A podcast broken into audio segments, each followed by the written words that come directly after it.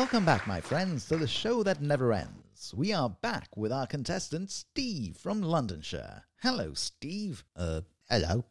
The final question for one million pounds, that's a lot of money, Steve, is this. Is Mrs. Campbell from across the road having an affair with the milkman? Yes, no, yes and no, or all of the above? Oh, bloody hell, I should know that. That's yes, no, yes and no, or all of the above.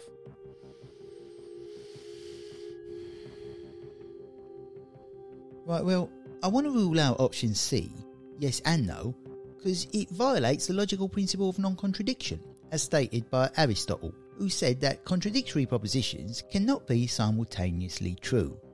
And unless I'm horribly mistaken, I think we can also ignore D, all of the above, on that same basis. That's a compelling argument, Steve. And That leaves you with yes or no. Oh, is Mrs. Campbell shagging the milkman? I want to say yeah. I mean, my missus thinks so, for starters. And my mate Greg says he saw the milkman climbing out of Mrs. Campbell's bedroom window the other evening. But on the other hand, my wife's a gossip and Greg's a compulsive liar, so maybe not, who's to say? On the other, other hand, just this morning I was at the supermarket and with my own eyes I seen Mrs. Campbell buying 15 cartons of cereal. Thought to myself, this is well odd, what with Mrs. Campbell being diabetic and everything. So, yeah, I'm thinking yeah. Is that your final answer? Yeah, go on then. One million pounds. There's a lot riding on this, Steve. Tell us how you're feeling. Tell you what, mate, I'm shitting myself. Because if you look at this scenario from an epistemological standpoint, I don't really know if I got the right answer. So anything could happen. It's like I'm in a state of quantum uncertainty. Know what I mean? Until you open that envelope, I'm suspended between future outcomes. I mean, what happens next is the difference between me going home rich or the camera lingering on my wife's expression of utter contempt. So, not gonna lie, mate, it's a little nerve wracking. So, put me out my misery, open the envelope and collapse the wave function, will you?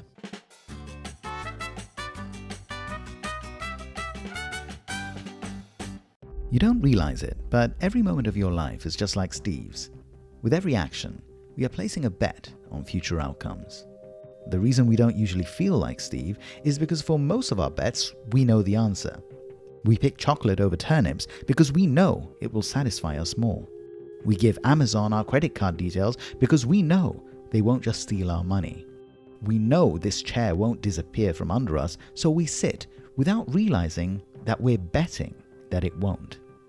Most of our lives are made up of safe bets. And what makes them feel safe, so safe we don't even realize we're placing them, is our certainty. That feeling of certainty holds our world together. But take a closer look at these certainties, and we quickly see that most of them stand on shaky ground. This is the paradox of certainty that on the one hand we need it, so that unlike Steve, we're not crushed by a devastating awareness of how precarious our immediate future is. But on the other hand, our certainties are often unreliable and can lead us to catastrophic error. One of our responsibilities as humans is to investigate the foundations of what we think we know. And should we find, as the skeptic says, that we can know nothing at all, we have to devise ways of navigating uncertainty in a world where perhaps there are no safe bets.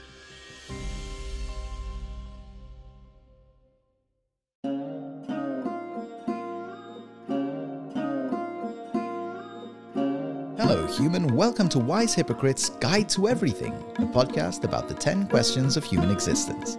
I'm Patrick Daniel, a banking lawyer who quit his career to study philosophy, and as a result, unwisely believes himself wise.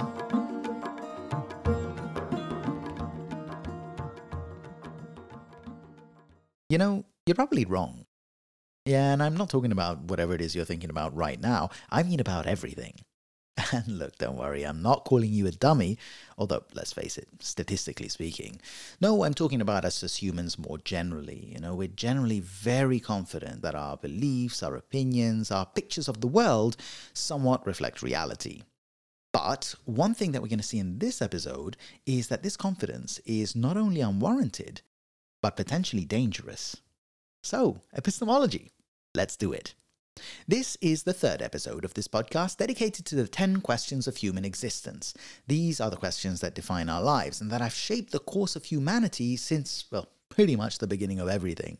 Literally every single moment and every single aspect of your life is about you, knowingly or unknowingly, looking for answers to one or more of these questions.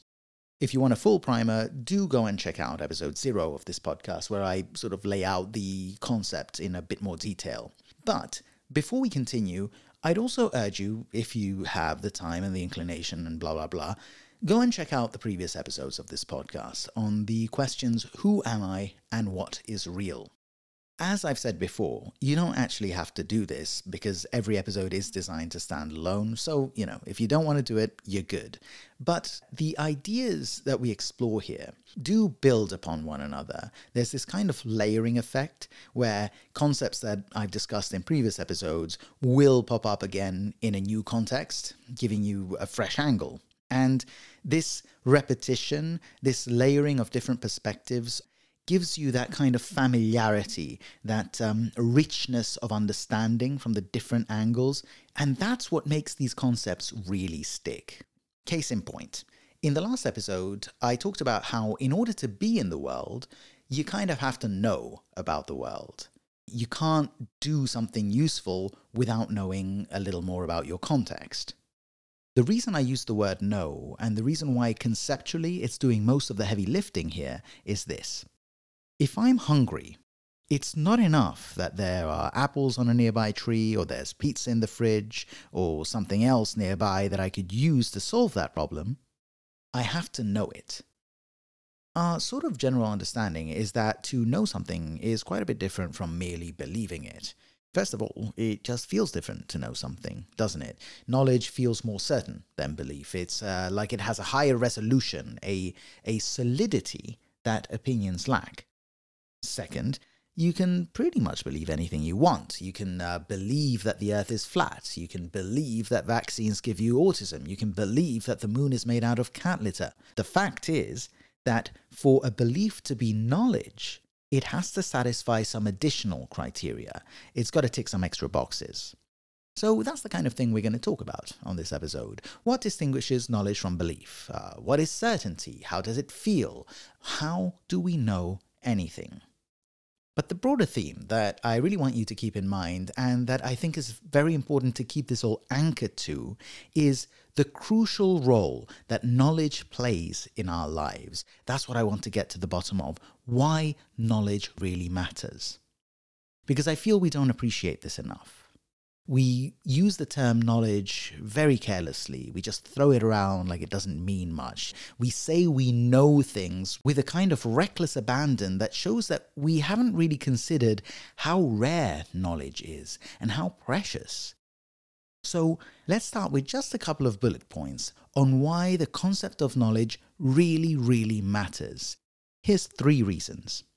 First reason the difference between believing and knowing matters. Our mind constructs a picture of the world. That's something we saw in the last episode.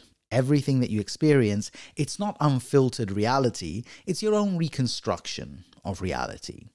And that picture is everything to you. It's what you live, it's what you breathe, it's everything that you react to. Now, your beliefs are the building blocks of that picture, it's what that picture is made of. So, naturally, if those beliefs are horseshit, your whole worldview isn't sustainable. You know, it's just going to be a shaky, incoherent mess. It won't make sense. And of course, there's a real cost to that because if your worldview doesn't make sense, then your actions aren't going to be appropriately calibrated to your context. You know, you're not going to achieve the results that you want because your actions are going to be targeted at a worldview that doesn't uh, match reality. Plus, there's the other minor inconvenience that, well, nobody likes these people. I realize this doesn't sound like the most serious point, but I mean, consider this. I mean, the kind of people whose worldview is all off kilter, they're always having to fend off uh, facts and views that don't align with that worldview because these facts and uh, ideas and beliefs are threats, are threats to something that is already inherently unstable. And so they're the kinds of people who are always yelling fake news or mm, that's problematic whenever they hear something they don't don't like. Who likes these people? it's, it's, it's not a good way to be, honestly. It's not a good way to uh, communicate in the world.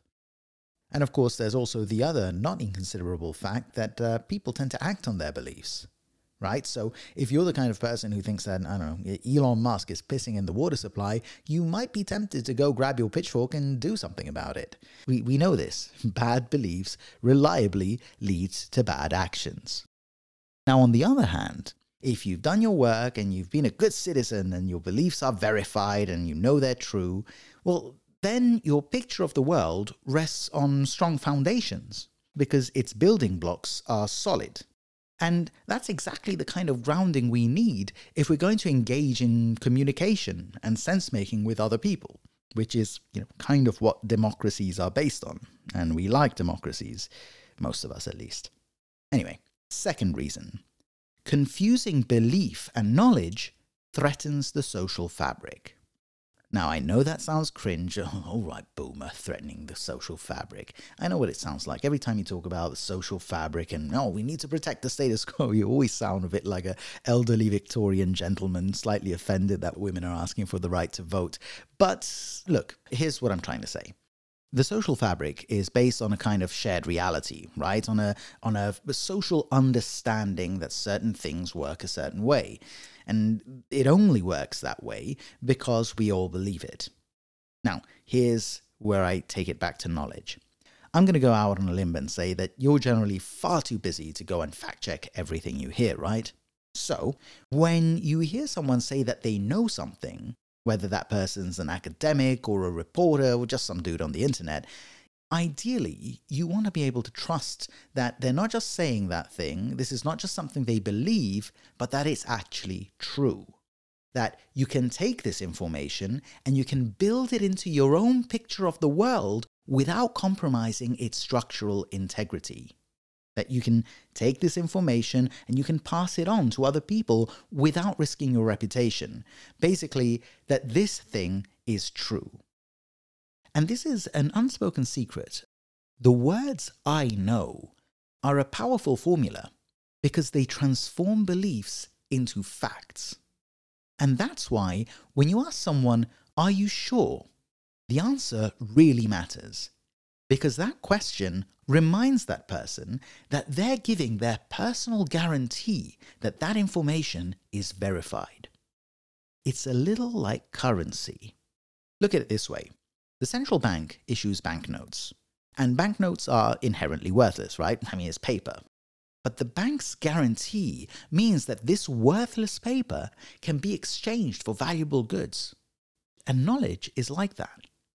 Every time you say, I know, you're like that bank, guaranteeing that this information can be exchanged with no further verification required. Except, what happens with currency when there's too much of it? Inflation. And similarly, in an age in which everyone can spread information to millions of people, we have to be far more careful with giving this guarantee. Because if we keep applying this magic I know formula to things that don't deserve it, soon people start to lose trust in the power of I know, and faith in the whole system of knowledge collapses. In short, if the I know formula is like currency, then our reckless use of it is leading to its devaluation. Third reason knowledge is what connects us to reality.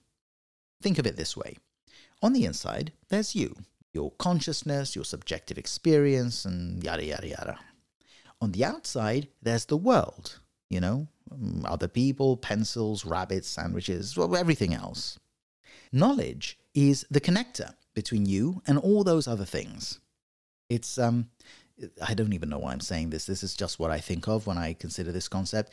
I, I keep visualizing the Eurostar, right? That's the the train that connects Paris and London, and that goes under the English Channel and connects them. Uh, those two things are isolated, right? I mean, London is literally on an island, and island is where the word isolated comes from. Uh, that's neither here nor there. It's a terrible analogy and it makes no sense whatsoever. But the point is this that knowledge is something we have, or something we do perhaps, that puts our mind in some kind of a relationship with reality. It connects them. It's the nature of that relationship that marks the difference between merely believing something and actually knowing it.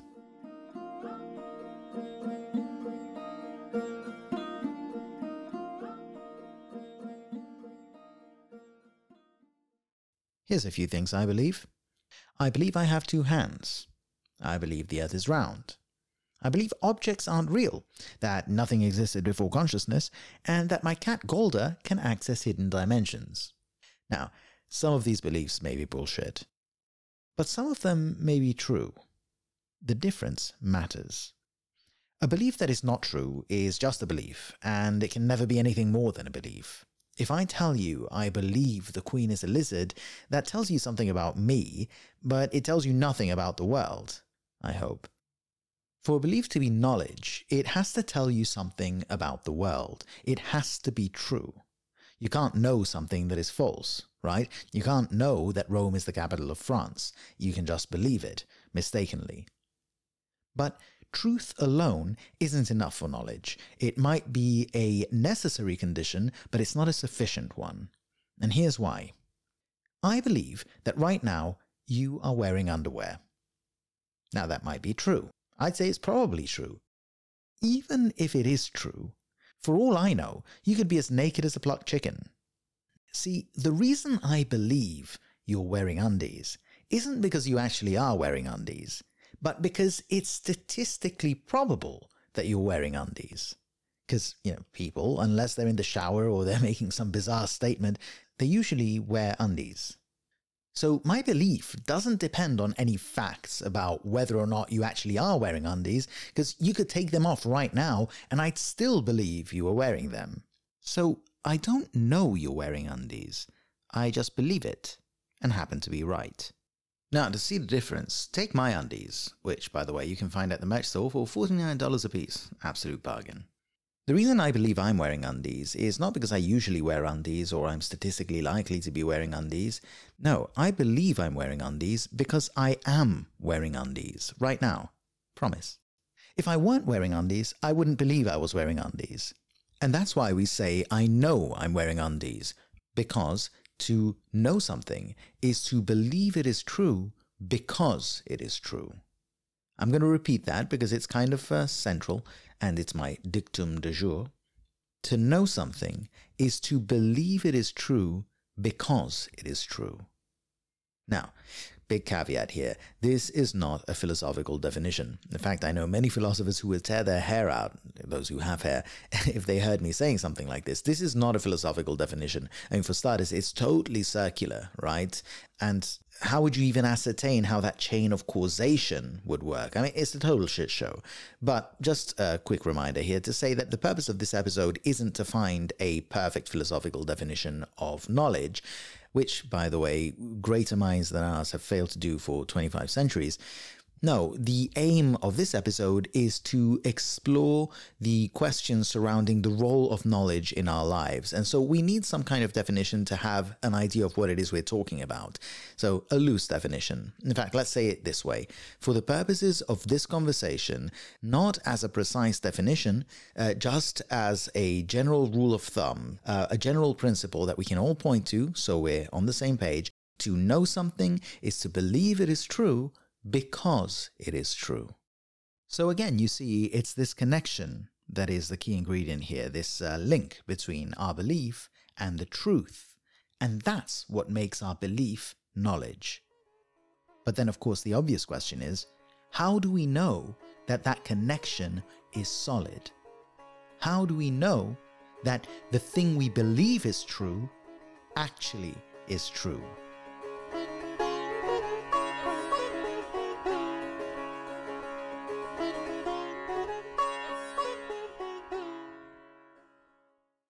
Let me ask you this How much of what you believe do you only believe because someone else told you? For instance, you know your date of birth, right? But how do you know? Well, I'd venture that you know because someone else told you that that's when you were born. Your parents, your ID, your birth certificate, and so on. And the thing is, you trust those sources. You trust that your parents aren't deceiving you, or that they remember the date correctly, or that the doctors and the government workers who compiled your ID didn't screw up. When you say that you know your date of birth, what you're really saying is that you trust that your sources for that information are reliable. You know because you trust that they know. Think about that for a second. Because this is your own birthday we're talking about. Imagine how many other things it applies to. All of history, for starters. It's not like you were there for it, right? So, I mean, how do you know that Hannibal invaded Rome, or that Napoleon lost at Waterloo, or anything else in history? Someone had to tell you. Authors, teachers, documentarians, podcasters, they told you, and so now you say you know. And science. What, you think you discovered the earth is round all by yourself? Or that donkeys are made of electrons or whatever. No, someone else said so, and so now you know. And of course, the news, right? Well, that's an obvious one. I mean, how do you ever know about the murder over here, or the war over there, or the funny story with the dog, if not because a paper, a reporter, or just someone on Twitter said so? This is the point. Our whole system of knowledge is based on trust. And that's true even if you're the kind of person who says, well, not me, I fact check everything, I look at the evidence. well, newsflash, my friend. Um, what counts as evidence, a science paper, a history book, a photograph, a reporter on the scene, is mostly just someone else saying so. We're putting a lot of trust in this someone else. Are you so sure that you know something is true just because someone else said so? To which obviously you can respond, well, it's not just somebody is saying so, it's who is saying so that matters. You just have to trust the right people. For instance, this historian teaches at Yale, or that journalist works for the BBC, or this expert is uh, from the WHO, so I'm good, right? That's fair enough. You know, certain sources do seem to be more reliable than others. But let me ask you this How do you know that Yale and the BBC and the WHO are trustworthy? How do you know which of these institutions and which of those experts is genuinely reliable? I'd say that we only know that because our whole information ecosystem tells us that we can trust Yale and the BBC, etc. But hold on a minute. Isn't that the same information ecosystem that produces these institutions and sources and experts in the first place? You see the problem? It's all a little incestuous, isn't it? It's a bit like that classic fallacy involving the Bible. You'll ask someone, Well, why do you believe in the Bible? And they'll say, Because it's the Word of God. At which point you'll say, Who says it's the Word of God? The Bible. If this all sounds eerily similar to what a conspiracy nut might say, it's because it is. The uncomfortable truth about conspiracy theories, and part of why they're so successful, is they have a point. Conspiracy theories usually start off by asking some very good questions. Uh, how can you trust information you haven't verified? What if your sources are wrong? What if they're lying to you? Of course, where the conspiracy people take these questions is often very, very dumb, but the questions themselves are worth considering. And they all point to this centrality of trust in our quest for knowledge. And trust we must, because as we said before, it's not like you can personally verify everything, right? What would that even look like? You're, you're watching TV and then hold on a second, the, the news says there was a flood in Bangladesh. Let me get on a plane so I can check personally. And then you're on the plane and you're saying, wait a minute, how do I even know that this plane isn't held together by guesswork? Let me get an engineering degree real quick so I can make sure this damn thing actually works. Oh, wait, hold on. What if this engineering textbook is actually wrong? And you get the gist. It would just never end. So instead, we take the shortcut and trust the experts. And by the way, this is true even if you're the expert. You know, you might be sitting there listening to this saying, well, hold on, I actually do have an engineering degree, so blah, blah, blah. But the thing is, you can be the Isaac Newton of your field, and you'd still be relying on centuries of built up knowledge, of data, of experiments and methods and equipment, all of which have been tested and verified by, you guessed it, someone else. And you're not going to go back and verify it all over again because what are you going to do? You're going to start science from scratch every time you get a great idea? So that's the kind of general idea here that for most of the things we believe we know, all we're doing is trusting that other people have done a good job of verifying it. And this is a huge deal because if knowledge is really all about trust, how do we know who to trust? How do we know which theories have the right scientific backing? Which experts are reputable? Which ones are hacks? How do we know which news is fake news? And if all this weren't confusing enough, lurking in the background is an even deeper question. Because so far, I've just been talking about second-hand knowledge and knowledge through testimony, right? But what about first-hand knowledge? Because we're all familiar with the story of St. Thomas from the Gospel. You know, they came to tell him that Jesus has risen, and Thomas just scoffed. He's saying, Well, that's bullshit. what is this? Dawn of the dead? Show me the evidence, he says. And so he goes and fact checks with his own eyes, he sees the resurrected Jesus. With his own hands, he touches the wounds on Jesus' flesh. He does what any good skeptic would do he checks the evidence. What this story is telling us, its moral, is that you know we can be as skeptical as we want, but surely there is one thing that we can all trust that is beyond doubt our own senses. If I can see it, if I can touch it, if I can feel it, then I can believe it. Except we know that our senses, the very means through which we access information about the outside world, are fallible.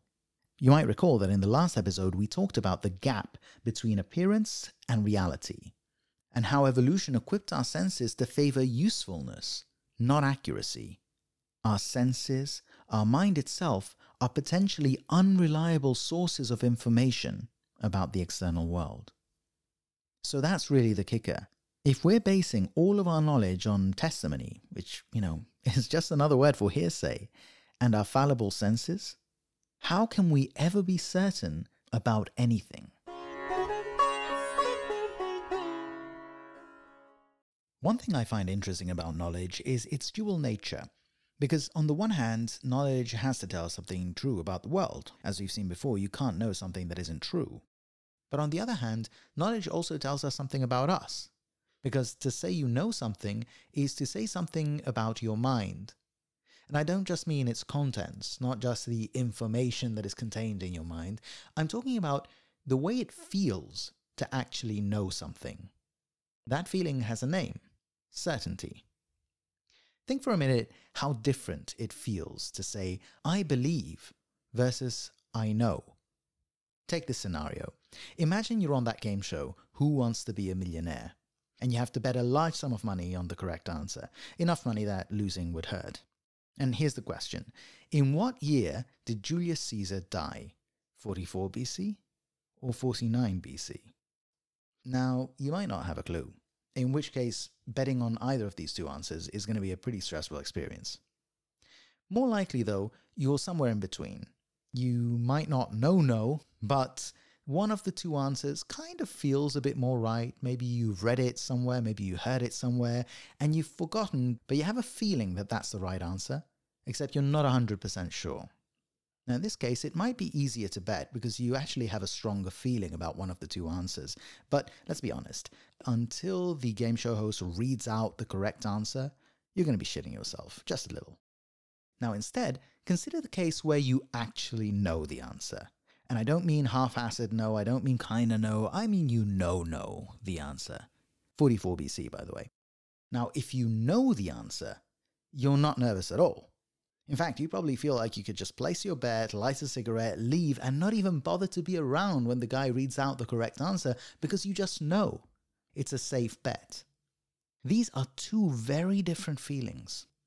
The first feeling lacks the certainty of knowledge, So, yeah, you bet on what you think might be the right answer, but until you hear that it is the right answer, from your perspective, this is a Schrodinger's cat situation. You know, the answer is totally uncertain, it's indefinite. To you, it really feels like it could go either way. But then, of course, the host says, Congratulations, you just won a million dollars. And suddenly the wave function collapses, and the information that Caesar died in 44 BC becomes as solid as a brick to you. There's nothing uncertain about it. Now it's knowledge. In order to live functional lives, we kind of need that certainty of knowing. Because if you think about it, our whole life is kind of like a big game of who wants to be a millionaire. With every action, you're betting on the future. You're choosing between a menu of possible options, and you're betting that you picked the right choice. Now, of course, for big life decisions, you're going to feel a bit like that contestant. You know, you're going to take your time, you're going to weigh the pros and cons, you're going to call a friend, ask the audience, and the whole thing's going to be a little stressful. And that's fine. But imagine if you had to go through all of that for every little action you did, like brushing your teeth. Now, there's a reason you don't. And it's not because brushing your teeth is low stakes, it's because you know it's low stakes. Let me just clarify that. I have a cat. I've got three cats actually. Don't judge. One of them, Lenke, is absolutely terrified of everything. She lives in a state of constant paranoia. She is always, always scared, which is kind of funny because she lives in a super safe environment, but you know, that's just the way she is. Anyway, she is so scared of the unknown that all it takes is to leave an item of clothing on the floor, something unexpected, and she's gonna look at it and circle around it as if at any moment she was expecting it to jump up and bite her. So she's approaching it as a potential threat. Now, of course, that situation is low stakes. Nothing bad can happen there. However, because she doesn't know it's low stakes, to her anything can happen, even the small choice of deciding to walk past an item of clothing on the floor seems like a big decision where the pros and cons have to carefully be evaluated because who knows what the hell might happen. Now, when we brush our teeth, we know what's going to happen. And we know that whatever the potential outcomes, none of these outcomes involves our losing our houses, losing our lives, losing our heads, or those turning purple, or anything like that. Brushing your teeth feels like a safe bet. Now consider for a second how many safe bets we place every single day. You cross a bridge.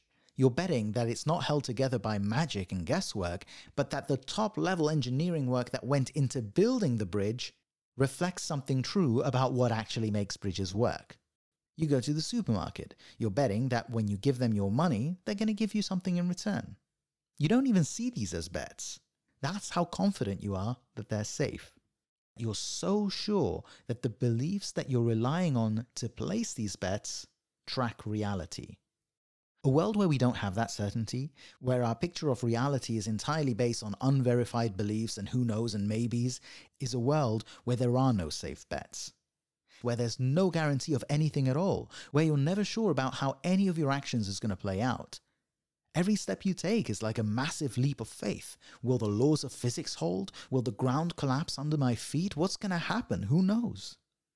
The certainty of knowledge takes that uncertain quicksand and turns it into solid ground that we can build the edifice of our lives on.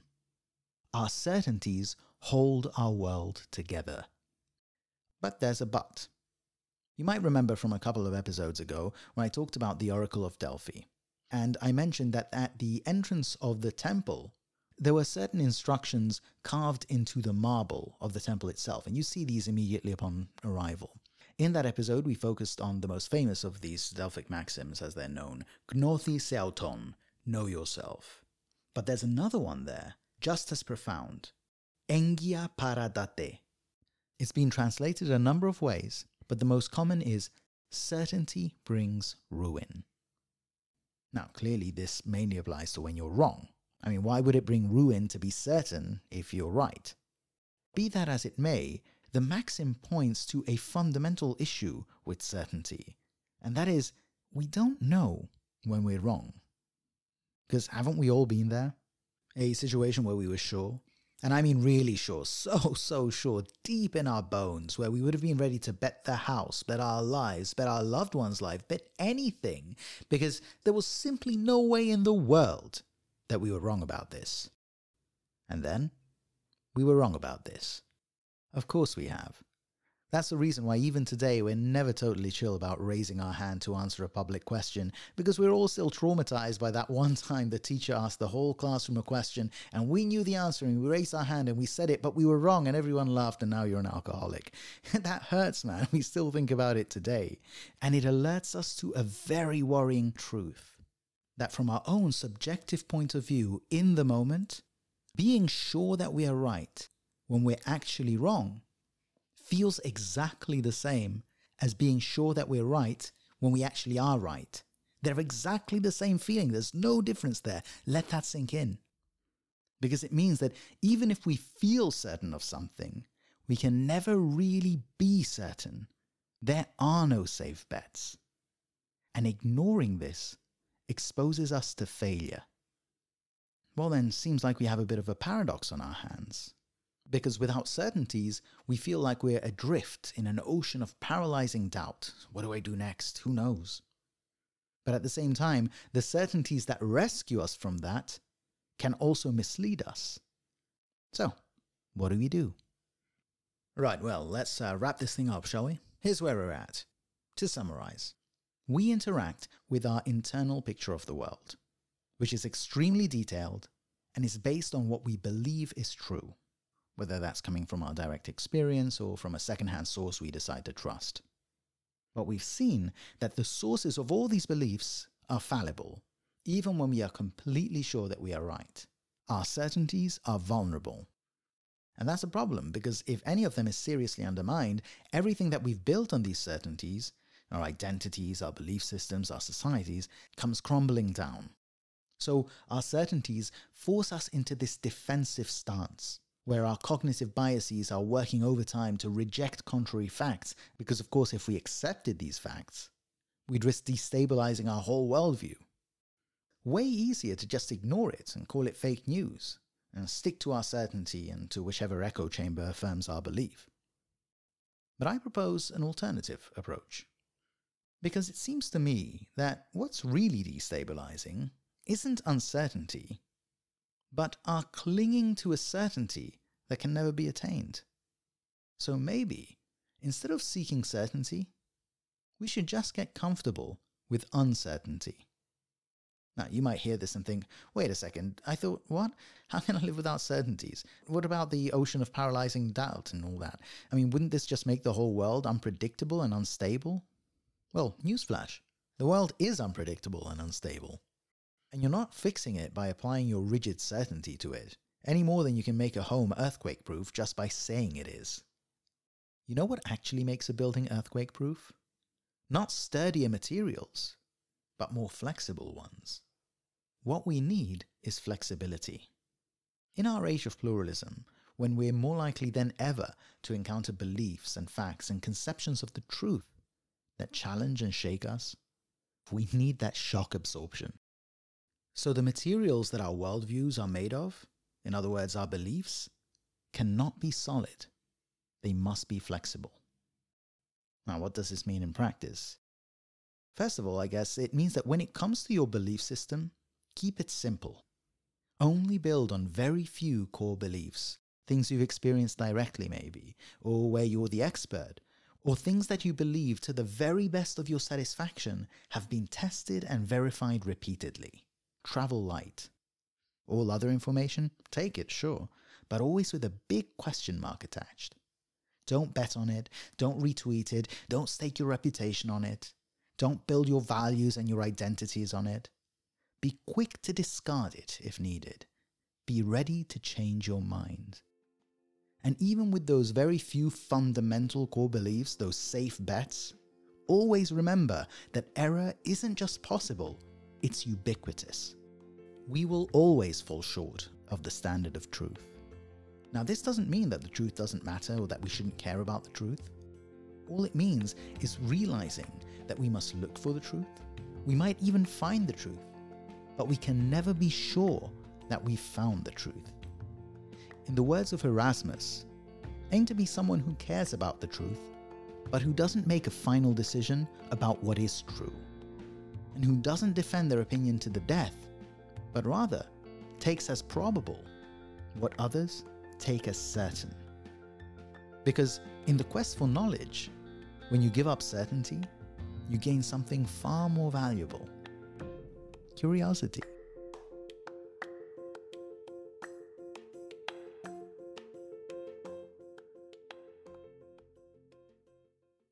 Hey folks, thank you for sticking with me until the end of this episode. And before you run off, please just stick with me an extra minute so I can tell you how you can help me, rescue me from the misery of anonymity, give me momentary respite from the frustration of my daily existence by leaving a review on Apple Podcasts or anywhere else you can. It doesn't have to be a good review as long as it is a review. It does something, apparently. I'm not sure what. I'm very bad with all technological and technical things, as you can probably hear from the sound quality of this bloody podcast. Anyway, also follow me everywhere at Wise Hypocrite. The best place to follow me, frankly, is Instagram because I actually use it, but you know, I'm other places too. Of course, Clubhouse. I'm always on Clubhouse because it's where I go to talk to people and work through my ideas. The same ideas you listen to here on the Final Polished podcast. Another good way to support the podcast is by becoming a patron. That way, it's not just that you'll help me keep this more frequent, but more importantly, you'll help me keep it free, which is the main thing. I want the podcast to always be accessible to everyone, no matter what their financial situation or their degree of education. So that is really helpful. And in exchange for that, as a thank you for your support, you get access to tons of bonus content, mainly my conversations on Clubhouse. Not just me rambling at strangers about whatever question is occupying my mind so that it arrives on this podcast in a slightly more polished form but also interviews with kind of important people scientists, philosophers, sociologists, people who are dealing with the big questions that I like to engage in on Wise Hypocrite. Most recently, I spoke to Professor Richard Bett, a philosopher and classicist who wrote a book recently on ancient skepticism called How to Keep an Open Mind. In that conversation, we talk about ancient skepticism, its parallels with modern types of thinking, its applications today, and differences and similarities with other ancient schools of thought like Stoicism, Epicureanism, etc. So if you're a patron, you can pop over to the special feed and you will get that content right now. Anyway, thanks again for listening, and until next time, when we will finally start to venture into the realm of morality. Arrivederci.